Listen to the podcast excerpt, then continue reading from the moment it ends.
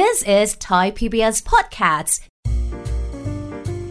ห้องสมุดหลังใหม่ โดยรัศมีมณีนิน สวัสดีค่ะต้อนรับคุณผู้ฟังเข้าสู่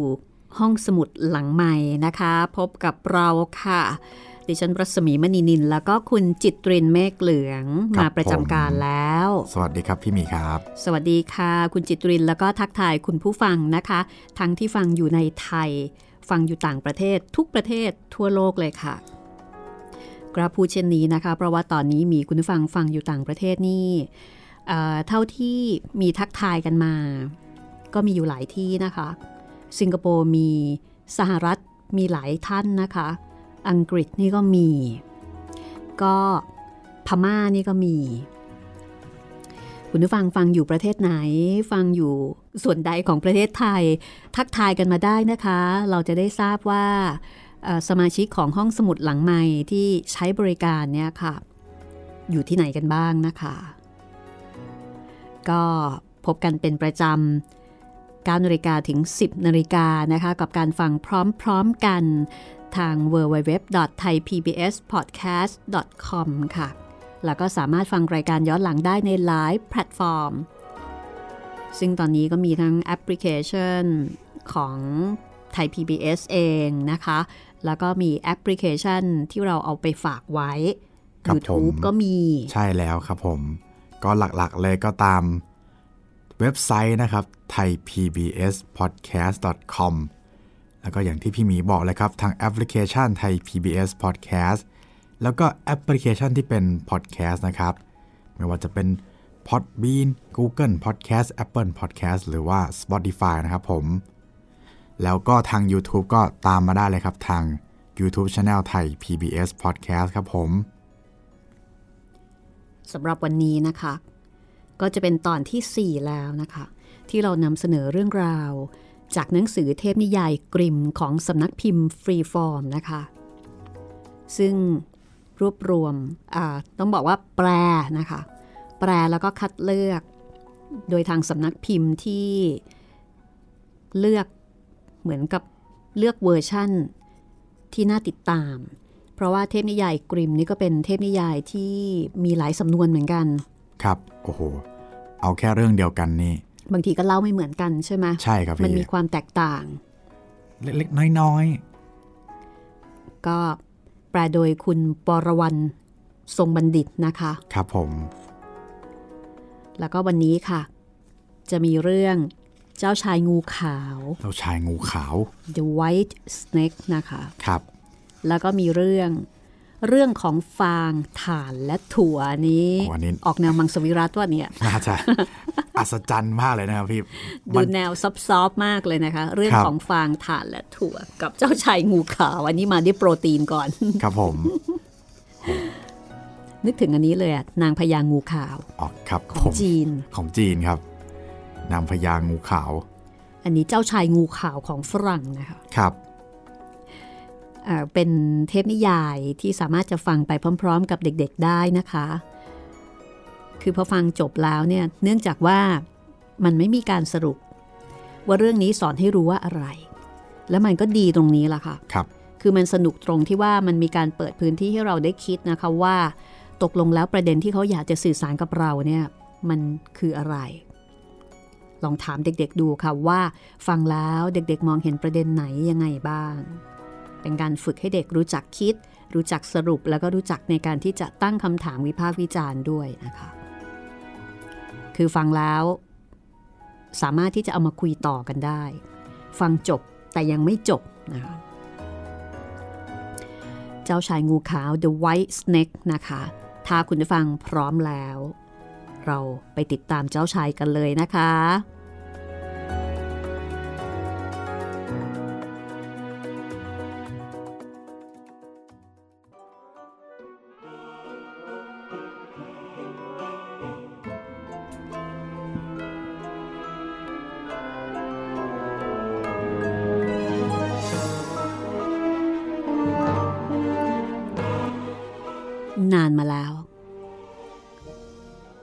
พระราชา ที่ได้รับการกล่าวขานไปทั่วอาณาจักร ว่าเป็นผู้ที่มีความเฉลียวฉลาด พระองค์จะตกอยู่ในความมืดบอดแค่ชั่วขณะ อาจกล่าวได้ว่า ความรู้ใดที่ซ่อนอยู่ มักจะมีคำตอบลอยลมมาหาพระองค์เองอยู่เสมอ อย่างไรก็ตาม พระองค์มีกิจวัตรที่น่าสงสัยอยู่เรื่องหนึ่ง ทุกวันเวลาอาหารค่ำหลังจากที่โต๊ะอาหารถูกเก็บ และทุกคนลุกกันไปหมดแล้ว คนรับใช้ที่พระองค์ไว้ใจ จะนำจานอาหารอีกจานหนึ่งเข้ามา จานใบนั้นจะมีฝาปิด ซึ่งคนรับใช้ไม่รู้ด้วยซ้ำว่าข้างใน คือสิ่งใด และไม่มีใครรู้ นอกจากพระราชา สิ่งนี้เกิดขึ้นมาเป็นระยะเวลายาวนานแล้ว คนใช้ก็สงสัย และแล้วในที่สุดวันหนึ่ง คนใช้ก็ทนสงสัยต่อไปไม่ไหว ในขณะที่กำลังนำจานอาหารนั้นมาถวายพระราชา เขาก็แอบเลี้ยวเข้าไปในห้อง แล้วก็รีบปิดประตูอย่างรวดเร็ว ประมัดระวัง เมื่อเปิดฝาออกดู เขาก็พบงูสีขาวตัวหนึ่ง นอนขดอยู่ในจาน เมื่อเห็นดังนั้นเขาไม่อาจจะหักห้ามใจ เขาจึงตัดมันออกเป็นชิ้นเล็กๆ ก่อนหยิบใส่ปากทันทีที่เนื้องูสัมผัสปลายลิ้น เขาได้ยินเสียงจากนอกหน้าต่าง มันนุ่มนวลอย่างแปลกประหลาด เขาจึงออกไปเพื่อฟัง แล้วก็พบว่าเป็นเสียงของนกกระจอกกำลังคุยกัน แต่ละตัวกำลังเล่าว่า ได้ไปเห็นอะไรมาบ้าง ที่ทุ่งนาและในป่า ความบริสุทธิ์ของเนื้องู ได้สร้างพลัง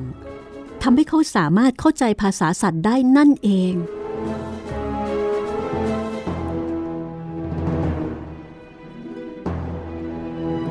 แล้ววันหนึ่ง ก็เกิดเรื่องขึ้น แหวนล้ำค่าที่สุดของพระราชินีหายไป คนที่ตกเป็นผู้ต้องสงสัย ก็คือคนรับใช้ที่น่าไว้วางใจนั่นเอง เพราะว่าเขามีหน้าที่คอยเฝ้าประตู แต่เขาก็ปฏิเสธว่าไม่ได้เอาไป พระราชามีคำสั่งเรียกตัวให้พาเขามาเข้าเฝ้า หลังจากที่ถูกตำหนิไปหลายครั้ง พระองค์ก็ตรัสว่า ถ้าในวันรุ่งขึ้น เขาไม่สามารถจะหาตัวหัวขโมยได้ เขาจะถูกลงโทษ เป็นการเปล่าประโยชน์ในการที่จะยืนยันความบริสุทธิ์ของตัวเอง เขาทำอะไรไม่ได้มาก ไปกว่าการโดนตำหนิ เขาวิตกกังวลแล้วก็กรัดกรุ่ม เขาเดินออกไปที่สนามหญ้า แล้วก็เริ่มตัดสินใจว่า เขาควรจะทำอะไรสำคัญอย่างหนึ่ง ณ ที่นั้น มีเหล่าฝูงเป็ดนั่งพัก และกำลังไซขนด้วยปากแบนๆ อยู่ริมลำธารที่กำลังไหลเอื่อย พร้อมกับเริ่มต้นคุยกันอย่างสบายใจ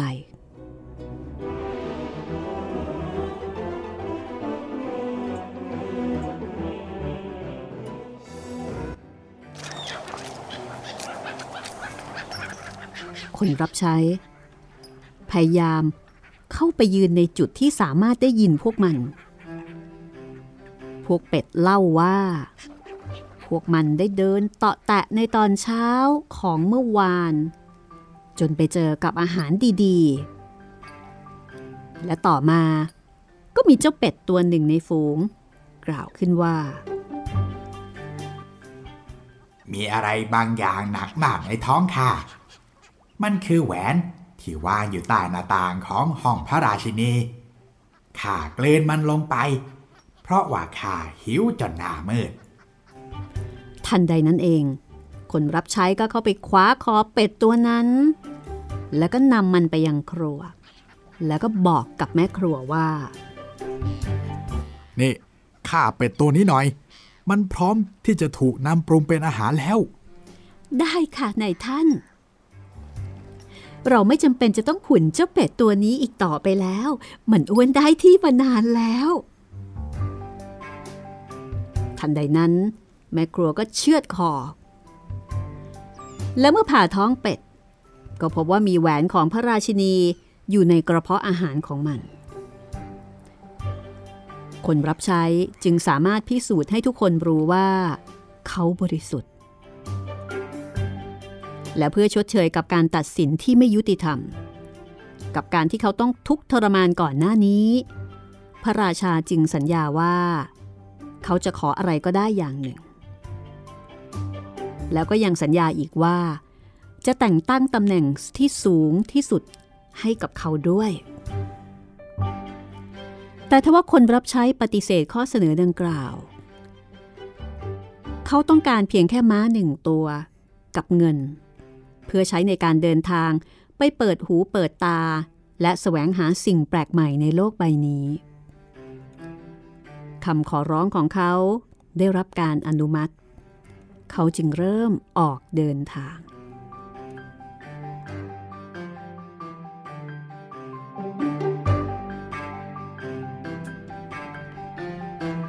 เมื่อเดินทางไปได้หนึ่งวัน เขาก็มาถึงยังสระน้ำ ทีซึ่งเขาเห็นปลาสามตัวกำลังกระเสือกกระสนเข้าไปหาน้ำแม้ว่าปลาจะถูกตัดสินอยู่บ่อยครั้งว่าเป็นสัตว์ไม่มีสมอง แต่เขาก็เข้าใจได้เป็นอย่างดี ถึงความเศร้าโศก ที่พวกมันจะต้องตายอย่างน่าสมเพชและด้วยหัวใจที่เปี่ยมไปด้วยความเมตตา เขาจึงกระโดดจากหลังม้า กระโดดลงมา แล้วก็จับปลาทั้งสามตัวกลับลงไปปล่อยในน้ำ พวกมันต่างดิ้นด้วยความยินดีปรีดา ยืนหัวขึ้นมา แล้วก็ร้องเรียกเขา พวกเราจะจดจำและให้รางวัลกับสิ่งที่ท่านทำในฐานะที่ท่านได้ช่วยพาเรามาที่นี่ จากนั้นเขาก็ขี่ม้าต่อไป ไม่นานนัก เขาได้ยินเสียงเล็กๆ ดังทะลุขึ้นมาจากพื้นทราย ข้างใต้กีบเท้าม้า เขาตั้งใจฟัง และก็เริ่มเข้าใจว่า นั่นคือเสียงของราชามดที่กำลังพร่ำบ่น เป็นพระชายคนนี้ เข้ามากับกษัตริย์งุ่มง่ามม้างี่เง่ากำลังเหยียบย่ำประชาชนของข้าโดยกีบเท้าแข็งของมันอยู่ ด้วยเหตุนี้ เขาจึงสั่งให้เจ้าม้า เลี้ยวไปอยู่ข้างทาง ราชามดก็เลยร้องบอกว่า เราจะจดจำและตอบแทนท่านแน่นอน ทางที่เขาเลี้ยวมานั้นนำเขาไปสู่ป่า ซึ่งที่นั่น เขาพบกับพ่อและแม่อีกา ยืนอยู่ข้างรังของพวกมัน และกำลังโยนลูกน้อยตัวหนึ่งออกมา กากาไปให้พ้นเลย เจ้านกน้อยไม่เอาไหน กา เราไม่สามารถหาเลี้ยงเจ้าได้อีกต่อไปแล้ว เจ้าโตพอที่จะดูแลตัวเองได้แล้วนะ กากาอีกาน้อยที่น่าสงสารลงไปนอนแอ้งแม้งอยู่กับพื้น กระพือและตีปีกของตัวเอง พร้อมกับร้องว่า เราไม่ได้รับการช่วยเหลือเลยสักนิด เรายังไม่สามารถช่วยเหลือตัวเองได้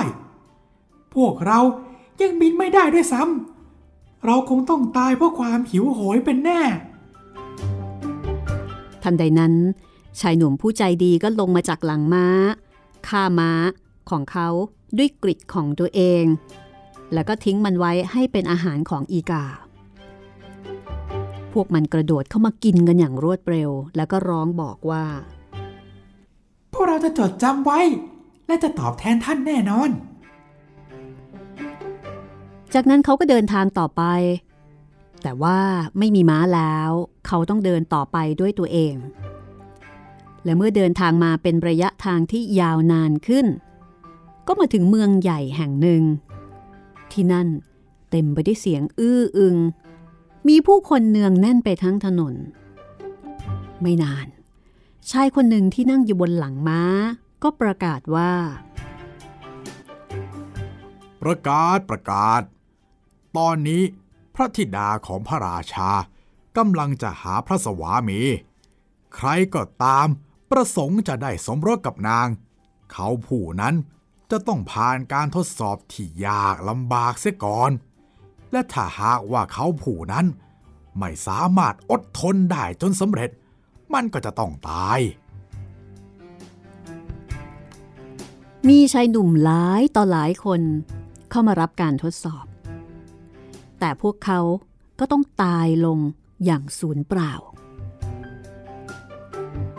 เมื่อหนุ่มคนรับใช้ ได้มีโอกาสพบกับพระธิดา เขาก็ต้องตกตะลึงในความงามของนาง และทำให้เขาลืมอันตราย ที่อาจจะต้องเจอเจอไปจนหมดสิ้น เขาไปเข้าเฝ้าพระราชา และเสนอตัวเองเป็นหนึ่งในผู้เข้าร่วมการทดสอบ เขาถูกนำตัวไปที่ริมทะเล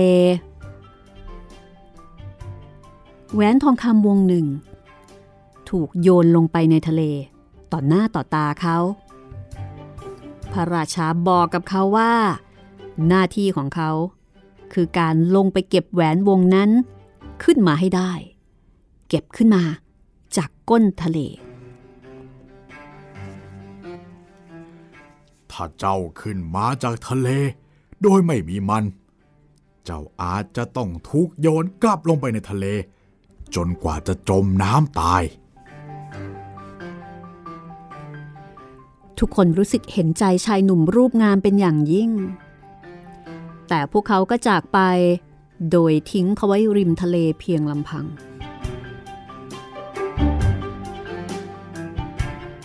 ขณะนี้ เขากำลังยืนอยู่ที่ชายฝั่ง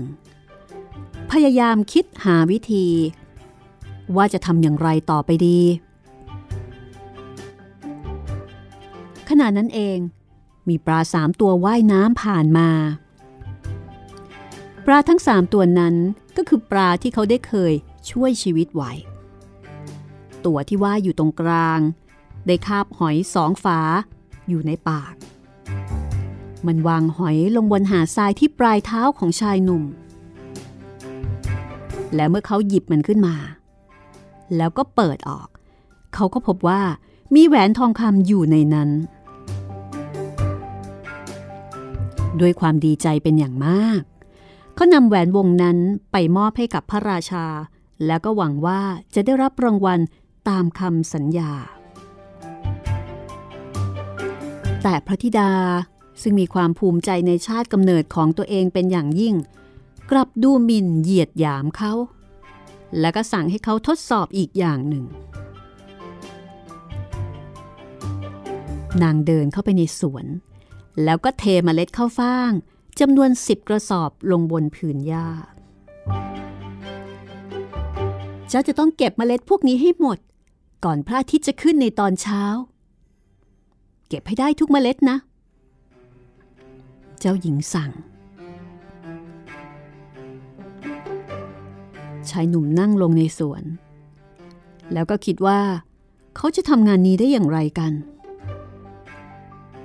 แต่เขาก็ไม่สามารถจะคิดแผนอะไรได้เลย จึงนั่งนิ่งอยู่ที่เดิม ด้วยความเศร้าใจ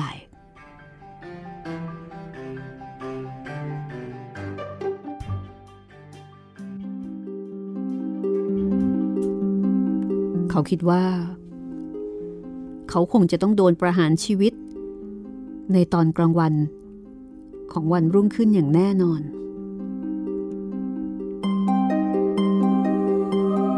เมื่อแสงแรกสาดส่องลงมายังสวน ในเช้าวันรุ่งขึ้น ชายหนุ่มตื่นขึ้นมา ก็พบว่ากระสอบทั้งสิบกลับเต็ม แล้วก็วางเรียงกันอย่างเป็นระเบียบ โดยไม่มีเมล็ดใดเมล็ดหนึ่งหายไปแม้แต่เมล็ดเดียว เรื่องมีอยู่ว่า ในเวลากลางคืน ราชามดได้มาถึง พร้อมด้วยประชาชนมดกว่าพันตัว จากนั้น มดก็ช่วยกันเก็บเมล็ดข้าวฟ่างทั้งหมดใส่กระสอบ ด้วยความอุตสาหะ และความสำนึกในบุญคุณ ที่ชายหนุ่มเคยมีต่อพวกมัน ฝ่ายเจ้าหญิง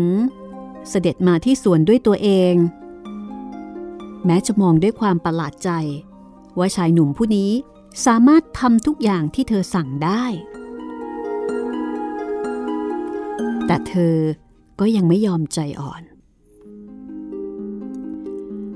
แม้ว่าเขาสามารถจะทำงานได้สำเร็จถึงสองอย่าง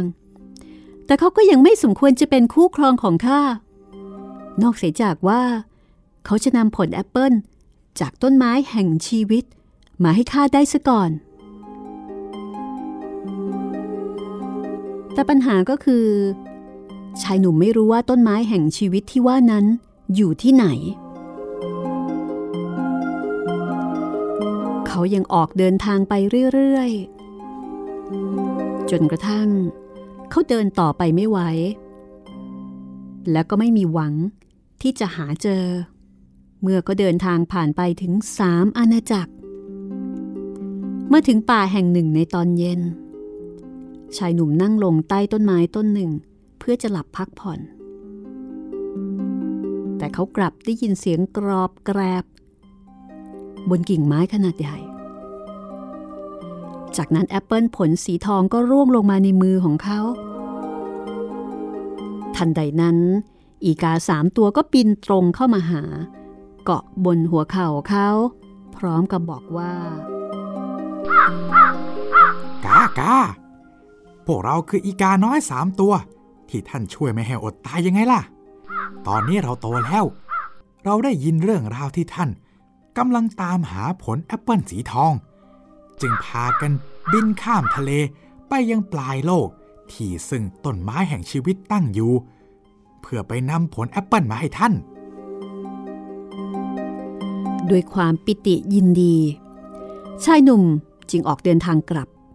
และก็นำผลแอปเปิลไปให้พระธิดาคนงามของพระราชา ซึ่งบัดนี้ไม่สามารถที่จะปฏิเสธเขาได้อีกต่อไป จากนั้นพวกเขาก็แบ่งผลไม้แห่งชีวิตออกเป็นสองส่วน แล้วก็กินด้วยกัน หัวใจของทั้งคู่ เต็มเปี่ยมไปด้วยความรัก และทั้งคู่ก็อยู่ครองรักกันอยังมีความสุข ตราบจนแก่เท่า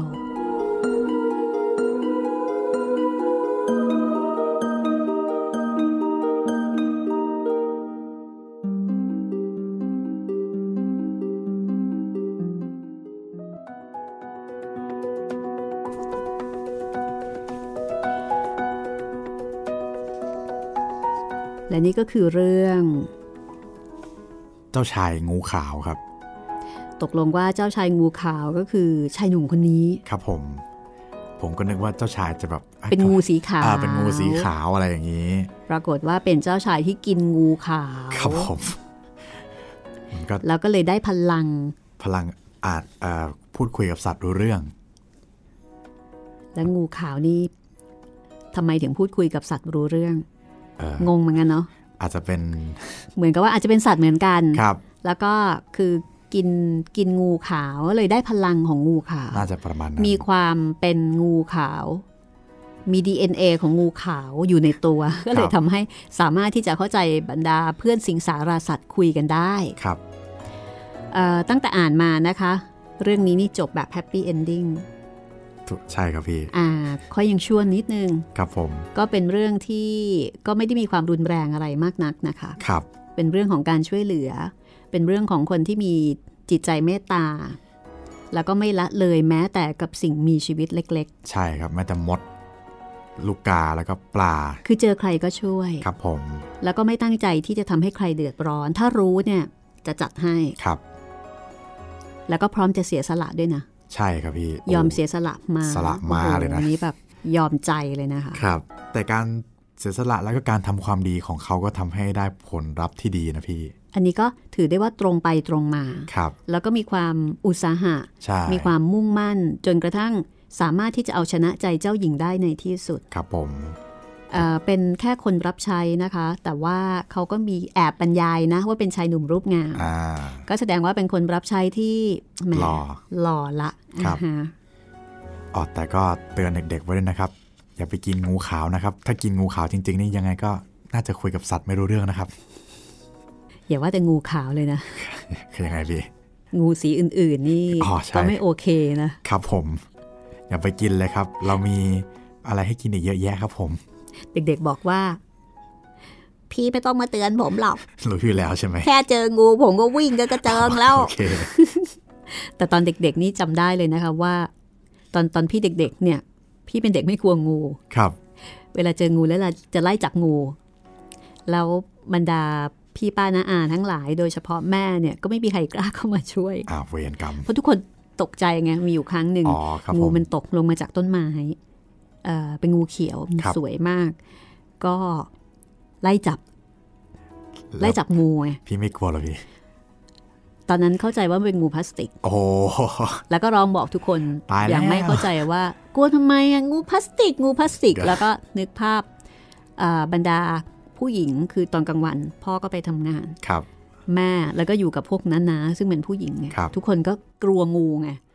แล้วก็ไม่คือตะลึงไงว่า เฮ้ยมันแบบมันไล่จับงูแล้วก็ไล่ตะปบงู งูก็หนีหัวซุกหัวซุนตายแล้วงูพลาสติกกลัวกันทำไมผมพลาสติกแม่ก็กรี๊ดว่าเฮ้ย ลูกฉัน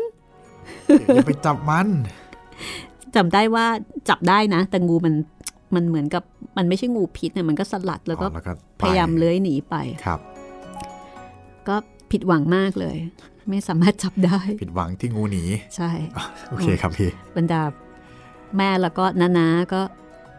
ใจหายใจคว่ครับำคงนึกในใจว่าไอเด็กบ้า จะไล่จับงู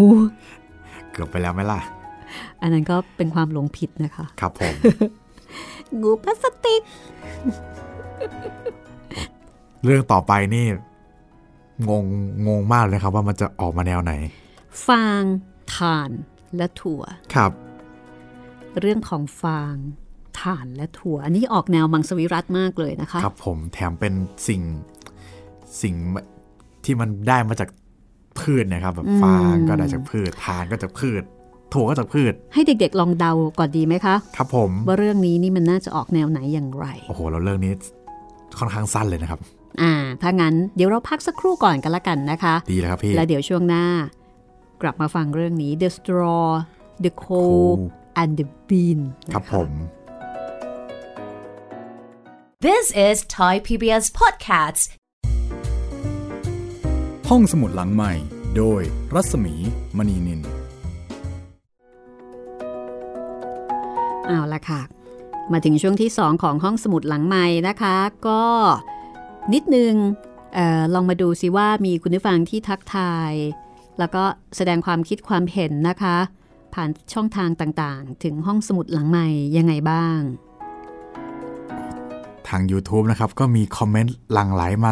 เยอะแยะมากมายเลยครับพี่ ขนาดนั้นเลยเหรอ ใช่ครับพี่ แต่ว่าก็ส่วนใหญ่ส่วนใหญ่จะเป็นประมาณว่า ให้กำลังใจแล้วก็ชื่นชมรายการซะมากกว่าครับผมอือหือแล้วก็มีคอมเมนต์ที่มาว่าว่าตอนนี้หายตอนนี้อะไรก็ผมรับทราบไว้ทุกคอมเมนต์นะครับผมค่ะก็มีคอมเมนต์ที่น่าสนใจเหมือนกันครับ อย่างเช่น อันนี้อ่านชื่อไม่ออกจริงๆครับ เป็นน่าจะเป็นภาษาญี่ปุ่นนะครับผมอืมแต่เขียนคอมเมนต์เป็นภาษาไทยอือหือเขียนว่าอ่าอยากฟังเรื่องเสือตรังกานูครับ เสือตรังกานูเหรอ ครับผม อยาก อยากให้อ่านให้ฟังหน่อยได้ไหม เป็นเรื่องบันทึกของพรานต่างชาติ เกี่ยวกับการล่าเสือโคร่งในมาเลเซีย อุ้ยน่าสนใจนะ ครับผม แต่พี่ไม่เคยได้ยินเลยนะผมเรื่องก็เสือไม่ตเครัยงได้กายินนูครับช่วยผม เออแหมพอดีฟังมาจาก YouTube เนอะครับ เราก็เลยไม่รู้ว่า ไม่เป็นไรเดี๋ยวเราจะลองไปทำการบ้านกันละกัน ได้ครับผม เสือตรังกานู ใช่ครับ เอ๊ะมีคุณผู้ฟังท่านไหนเคยได้ยินหนังสือเล่มนี้บ้างไหมคะ ครับผม ถ้าได้ยินนี่ ช่วยเราแนะนำเรามาสักนิดหนึ่งก็ดีนะคะ ครับผมหรือว่าคุณคุณที่ผมอ่านชื่อไม่ออกนะครับ มาค่ะฟังรายการสดก็ทักทายกันมาอีกรอบก็ได้นะครับมอยากได้ข้อมูลเพิ่มเติมครับผม อืมต้องบอกคุณผู้ฟังอย่างนี้นะคะว่า เราเนี่ยเป็นคนเล่าเรื่องแล้วก็ทำหน้าที่เป็นบรรลักษ์นะคะของห้องสมุดออนไลน์แห่งนี้ แต่ก็ใช่ว่าเราจะรู้จักหนังสือทุกเล่มทุกเรื่องในโลกนี้นะคะ โดยเฉครับพาะผมหนังสือดีๆ ต้องสารภาพว่า เออเรารู้จักหนังสือดีๆ หลายเรื่องหลายเล่ม เพราะคุณผู้ฟังนะคะครับ คุณผู้ฟังนี่แหละค่ะที่เป็นทั้งคุณผู้ฟัง แล้วก็เป็นทั้งทีมงานกิตติมศักดิ์ของเราด้วยนะคะ คือทุกคนเนี่ยเป็นทั้งผู้ฟังแล้วก็เป็นทั้งทีมงาน แล้วก็เป็นทั้งทีมเอ่อค้นหา แล้วก็แนะนำ ต้องขอบคุณนะคะสำหรับหลายๆ เรื่องค่ะ ที่ได้มาจากการแนะนำของคุณผู้ฟังนะคะ ครับผม ก็อย่างในเรื่องเนี้ยถ้าเกิดใครทราบร่องรอยเบาะแส ของเสือตรังกานู แนะนำเรามาหน่อยก็ดีนะคะ จะขอบคุณมากเลย ครับผม แล้วก็มีคอมเมนต์จากคุณสายัน พลจริตพลจรัตครับผม เขียนมาว่าผมมีความสุขมาก ๆ ที่ได้รับฟัง เจ้าพ่อและเจ้าเมืองอืมขอบคุณคุณรัศมีมณีนินมาก ๆ ที่เล่าให้ฟังนะครับ ยินดีค่ะ เป็นน้ำเสียงการเล่าที่มีเสน่ห์น่าหลงไหลอย่างมาก ว้าว ผมติดงอมแงมเลยครับโอ้โหโอ้ค่ะเป็นคอมเมนต์ช่วงที่เจ้าพ่อเจ้าแม่เจ้าเมืองกำลังอัปโหลดอยู่ครับผม อือหือค่ะ โอ้ขอบคุณคุณสายันมากนะครับ เรื่องนี้มีคนชอบเยอะนะคะครัในบผมซีรีส์นี้ เจ้าพ่อเจ้าแม่ เออ เจ้าพ่อเจ้าเมือง เจ้าแม่ เจ้าแม่มาสุดท้ายนะคะครับเจ้าพ่อผมไม่ได้อยู่กับเจ้าแม่นะคะในนี้ครับผมเจ้าพ่อเจ้าเมืองก่อน แล้วก็เจ้าแม่ปิดท้ายแหมก็สำหรับเจ้าพ่อเจ้าเมืองเจ้าแม่นี่ มีให้ฟังครบทุกช่องทางเลยครับผม ไม่ว่าจะทางไหนมีให้ฟังแน่นอนครับ แล้วก็ต่อมาน่าจะเป็นคอมเมนต์ของคุณ น่าจะอ่านว่าอัธยานะครับ ถ้าอ่านผิดก็ขออภัยด้วยนะครับ ขอบคุณทั้งสองท่านและทีมงานมาก ให้ความรื่นรม แล้วก็เล่าเรื่องยอดวรรณกรรมจีนไซอิ๋วให้ฟังกัน อ๋อ อันนี้เป็นคอมเมนต์จากไซอิ๋ว ขอบคุณมากนะครับ คุณอัธยาครับผม เพราะว่าตอนนี้ใส่อิวเริ่มไปอารวาสบน YouTube แล้วนะคะ ใช่ครับผม แต่แต่คงยังอยู่แค่ต้นต้นๆทางแหละครับพี่ ร้อยกว่าตอนนะคะ ครับ อยากให้คุณผู้ฟังฟังนะคะ เพราะว่าเรื่องนี้นี่เราโหเล่ากันด้วยความยากลำบากเลือดตาแทบประเด็นนะคะ ใช่ครับ งาน post production นี่เรียกว่าอีดิทกันกระจุยกระจายค่ะ ครับ เรื่องนี้ถ้ารวมแบบรวมเบ็ดเสร็จ 99 ตอนพอดีครับพี่ รวมแบบเบ็ดเสร็จเลยนะครับพี่อืมอยากให้ได้ฟังค่ะ ครับ แล้วก็เป็นหนึ่งในสี่สุดยอดวรรณกรรมจีนด้วยนะคะ ครับ อะทีนี้มาฟังเทพนิยายกริมกันบ้างนะคะ ครับผม เรื่องของฟางถ่านและถั่ว destroy the coal and the bean จะเป็นอย่างไร แค่ชื่อเรื่อง ก็ฟังดูน่าสนใจแล้วนะผมคะเดาทางไม่ถูกเลยครับคือพี่ดูมันไม่น่าสนใจครับ แล้วมันก็ทำให้มันน่าสนใจนึกออกไหมคือมันดูธรรมดามากอะดูแบบอืมมัน มันไม่น่าจะเป็นอะไรที่เป็นเทพนิยาย มันไม่ได้เกี่ยวกับเจ้าหญิงเจ้าชาย ไม่ได้ครับเกี่ยวกับอะไรที่มันดูเป็นสัญลักษณ์ของนิทานอันนี้มันเป็นเรื่องง่ายๆคำง่าย ๆ ฟางถ่านถั่วครับถ้าเช่นนั้นนะคะ ไปฟังกันเลยก็แล้วกันว่าไอ้เจ้าฟางถ่านถั่วเนี่ยเป็นนิทานเป็นเทพนิยายได้อย่างไรนะคะ จากการนำเสนอของสำนักพิมพ์ Freeform เทพนิยายกริมค่ะ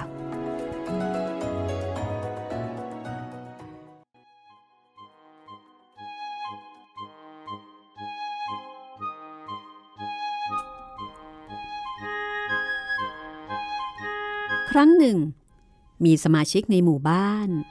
เป็นหญิงชราที่ชอบเก็บเมล็ดถั่วไว้มากมาย เพื่อนำไปปรุงอาหาร วันหนึ่ง เธอกำลังตั้งใจก่อไฟ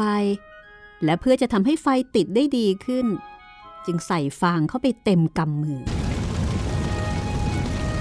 เมื่อถั่วที่ต้มเริ่มเดือดปุดๆอยู่ในหม้อ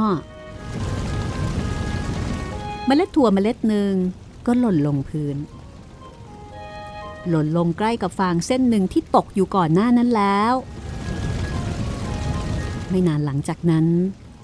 ถ่านร้อนๆสีแดงก้อนหนึ่งก็กระโดดออกมาจากกองไฟ แล้วก็เข้าร่วมกลุ่มกับทั้งสอง เจ้าฟางเริ่มต้นพูดก่อนว่า สวัสดีเพื่อนๆ พวกนายมาอยู่ตรงนี้กันได้อย่างไรเนี่ย เจ้าถ่าน จึงตอบว่า อ๋อ ข้ากระโดดออกมาจากกองไฟด้วยความโชคดี ไม่งั้นข้าต้องตายแน่เลย คงจะถูกเผากลายเป็นขี้เถ้า เจ้าถั่ว จึงพูดขึ้นว่าข้าก็ออกมาโดยที่ยังมีเปลือกอยู่ แต่ถ้าหญิงชรามาเก็บข้าใส่ลงไปในหม้อแล้วก็ข้าจะต้องถูกต้มจนเปื่อย เหมือนกับเพื่อนๆของข้าแน่เลย บางทีข้าก็อาจจะเจอชะตากรรมที่ดีกว่า เจ้าฟางเอ่ย หญิงชารา หยิบพี่น้องของข้าใส่เข้าไปในกองไฟจนมีควัน แล้วเธอก็หยิบใส่ไปอีก ราวหกสิบเส้น จนทำให้พวกเขาตาย แต่ข้าเนี่ย โชคดีมาก ที่ลื่นหลุดจากมือของเธอมาได้ แล้วตอนนี้เราจะทำยังไงกันดีล่ะ เจ้าถ่านก็ถามขึ้น ข้าว่านะ เนื่องจากว่า เราโชคดีที่หนีเอาชีวิตรอดมาได้ พวกเราควรจะรวมตัวกันเป็นพันธมิตรกันไว้ เผื่อว่าจะมีเรื่องร้ายอะไรเกิดขึ้นอีกที่นี่ เราควรจะย้ายไปที่อื่นนะ เจ้าถั่วตอบ อีกสองคนรู้สึกพึงพอใจตามเป้าหมายนี้ พวกมันจึงเริ่มออกเดินทางทันที ไม่นานนัก พวกมันก็เดินทางมาถึงลำธารเล็กๆ แห่งหนึ่ง ที่นี่ไม่มีโขดหินหรือสะพานให้ข้ามไปแล้วก็ ไม่รู้ว่าจะข้ามไปยังอีกฝั่งได้อย่างไร เจ้าฟางเริ่มคิดอะไรบางอย่าง ก็บอกกับเพื่อนๆว่า ถ้าอย่างนั้นข้าจะทอดตัวข้ามไป ส่วนพวกเจ้าเดินข้ามบนตัวข้าเหมือนว่าข้าเป็นสะพานก็แล้วกัน จากนั้นเจ้าฟางก็ยืดตัวทอดไปยังอีกฝั่ง เจ้าฐานซึ่งกระตือรือร้น ก็รีบวิ่งไปบนสะพานที่สร้างใหม่ จนเมื่อไปถึงกลางทาง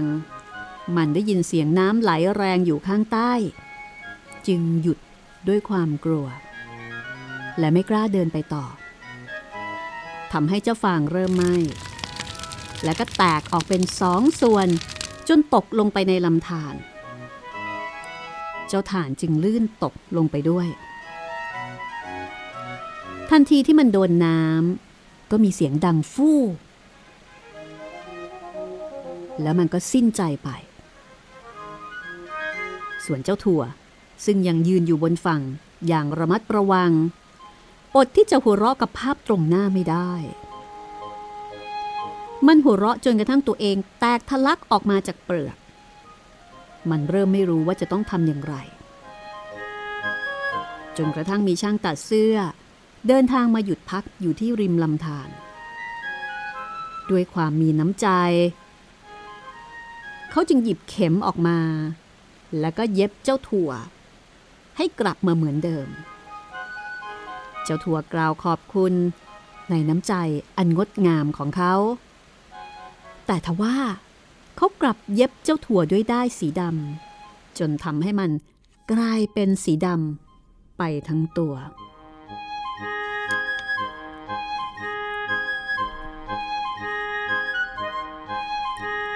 จบเรื่อง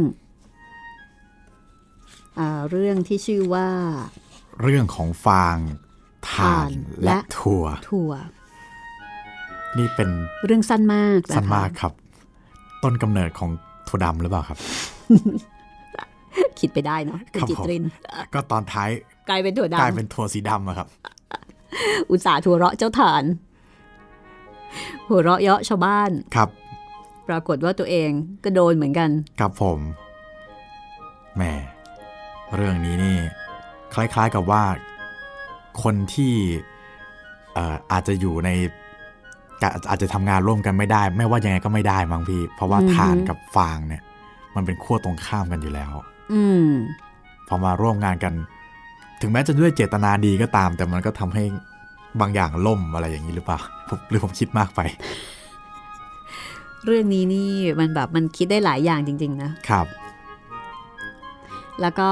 บางครั้งเอ่อสิ่งสิ่งที่มีคนทำอะไรให้กับเราอะครับ บางทีเราคิดว่าอาจจะดีอ่าแต่มันอาจจะไม่ได้ดี อย่างที่เรามองเห็นก็ได้นะ ครับ แม้จะเป็น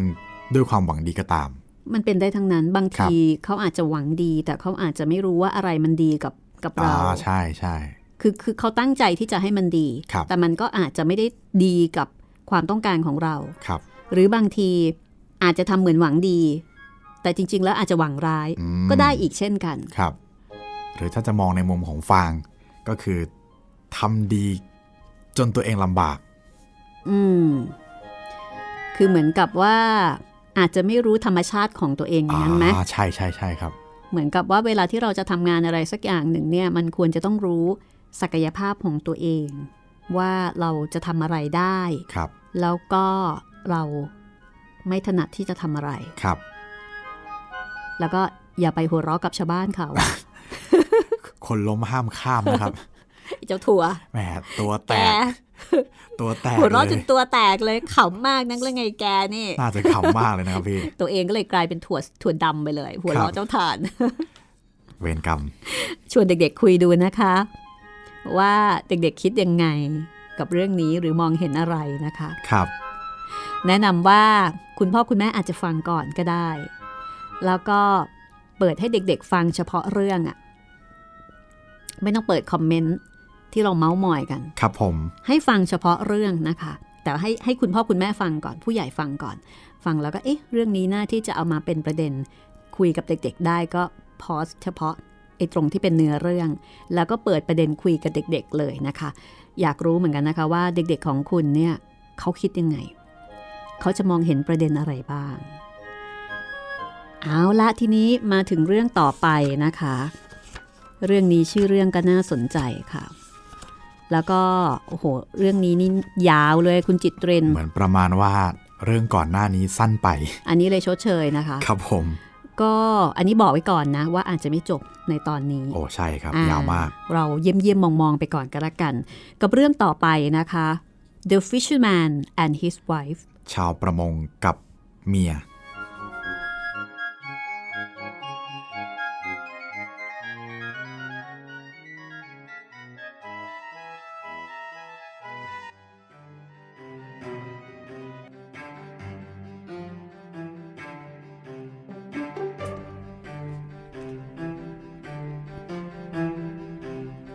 รั้งหนึ่ง ยังมีชาวประมงคนหนึ่ง อาศัยอยู่กับเมียในกระต๊อบริมทะเล ทุกวัน ชาวประมงจะออกจากบ้าน ไปพร้อมกับคันเบ็ด แล้วก็เชือก เขาจะนั่งตกปลาไปเรื่อยๆ วันหนึ่ง หลังจากที่เขานั่งถือคันเบ็ดแล้วก็มองลงไปในน้ำใสอยู่เป็นเวลานาน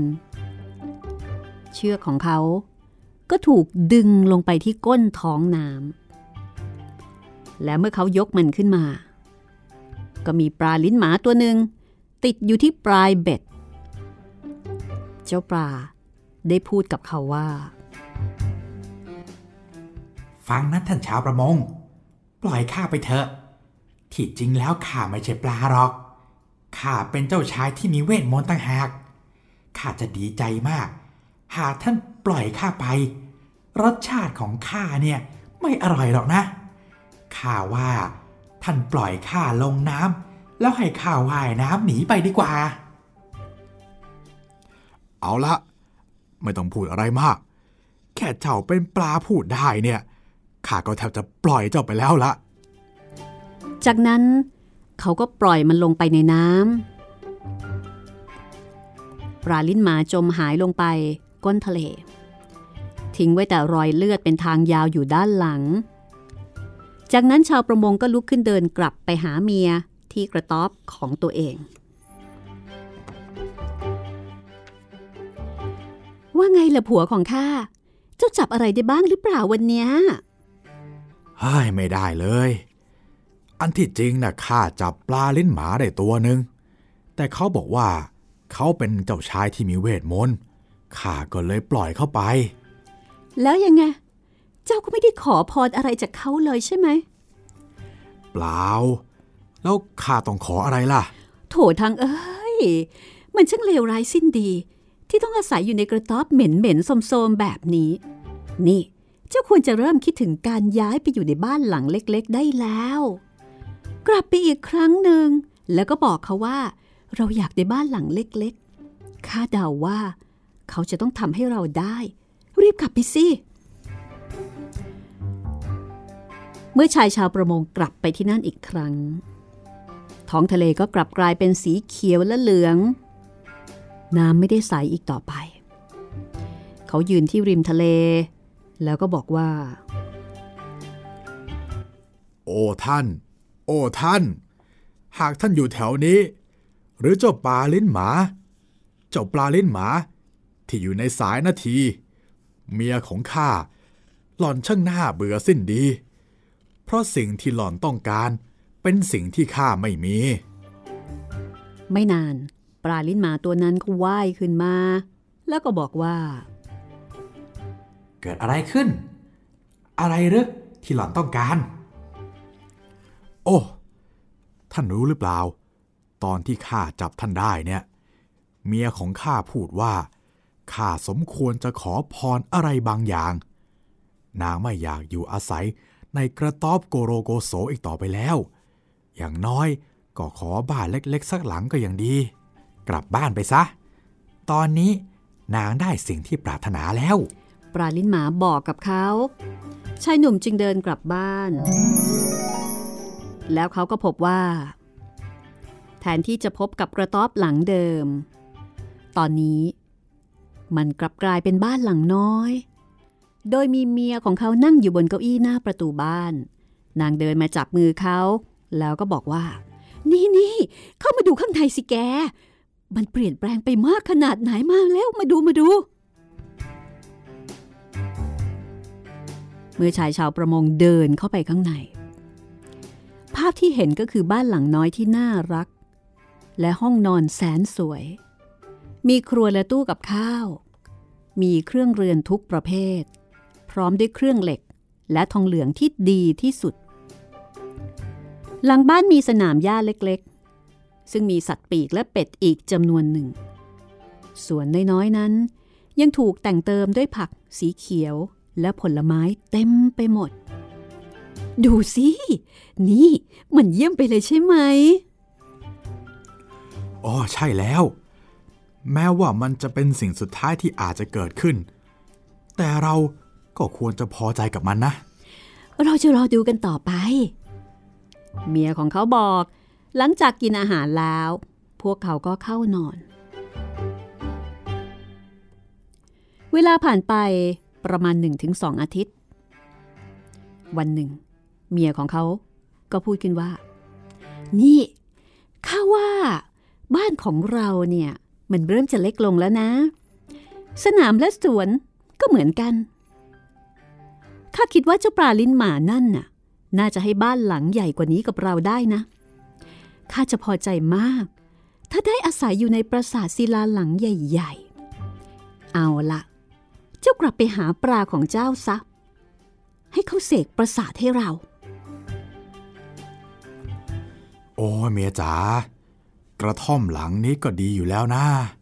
เราจะอยากได้ปราสาทอีกทำไมกัน แต่ข้าต้องการมัน ไปเถอะ เชื่อข้า เจ้าปลาลิ้นหมานั่น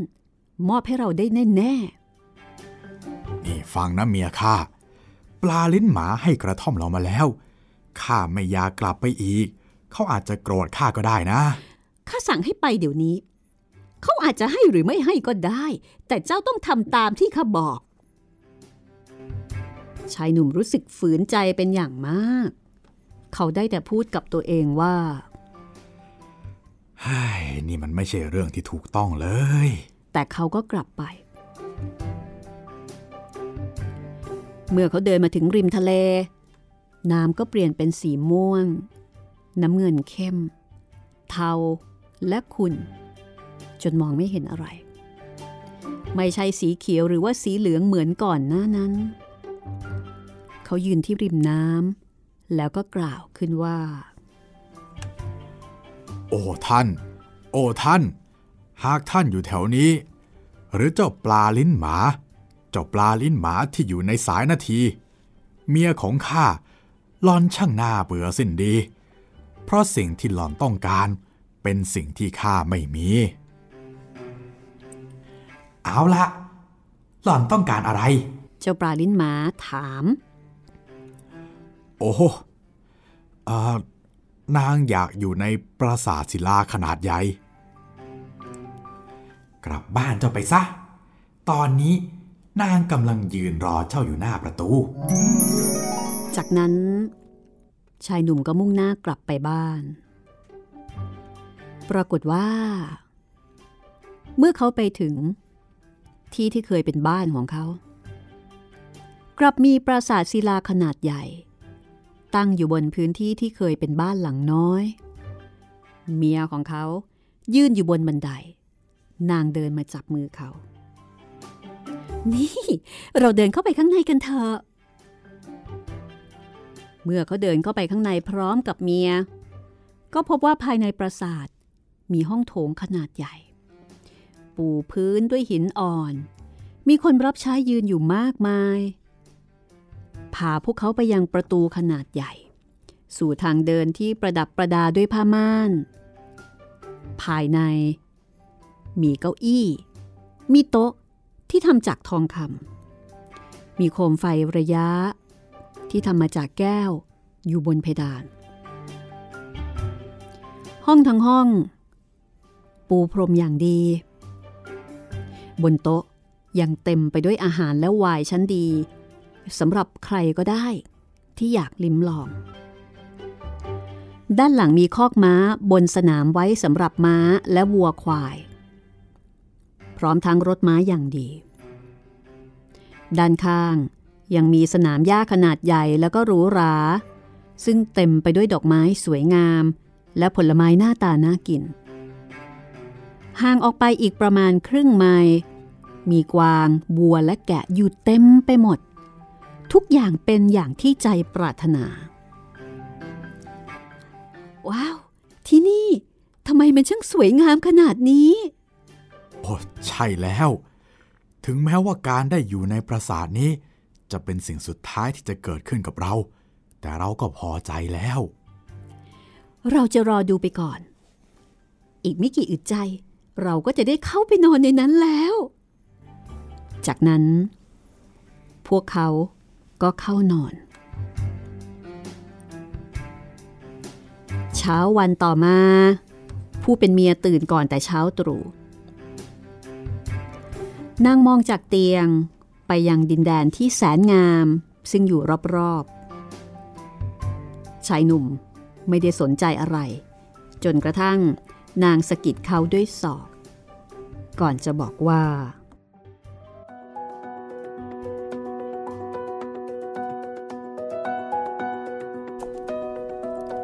ทิ้งท้ายเอาไว้แค่นี้ก่อนละกันนะคะ แล้วก็ให้คุณพ่อคุณแม่ให้เด็กๆลองเดา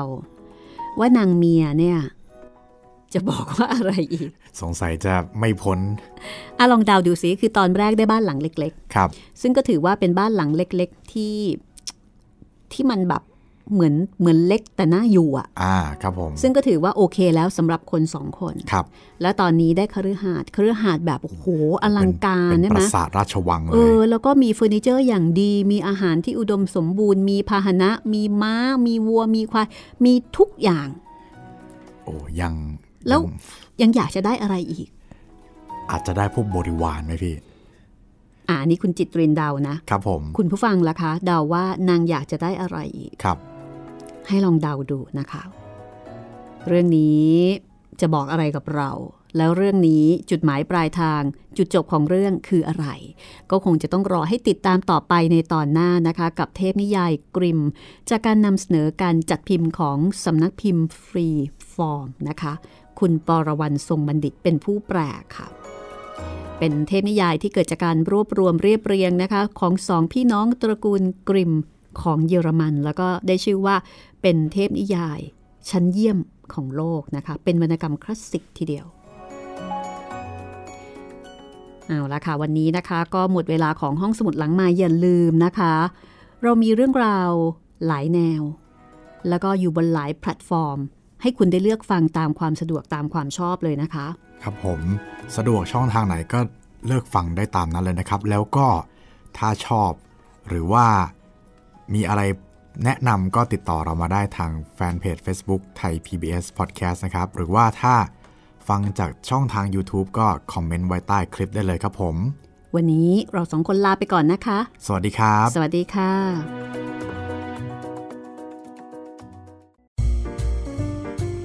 ห้องสมุดหลังใหม่ โดยรัศมีมณีนิน This is Thai PBS Podcasts.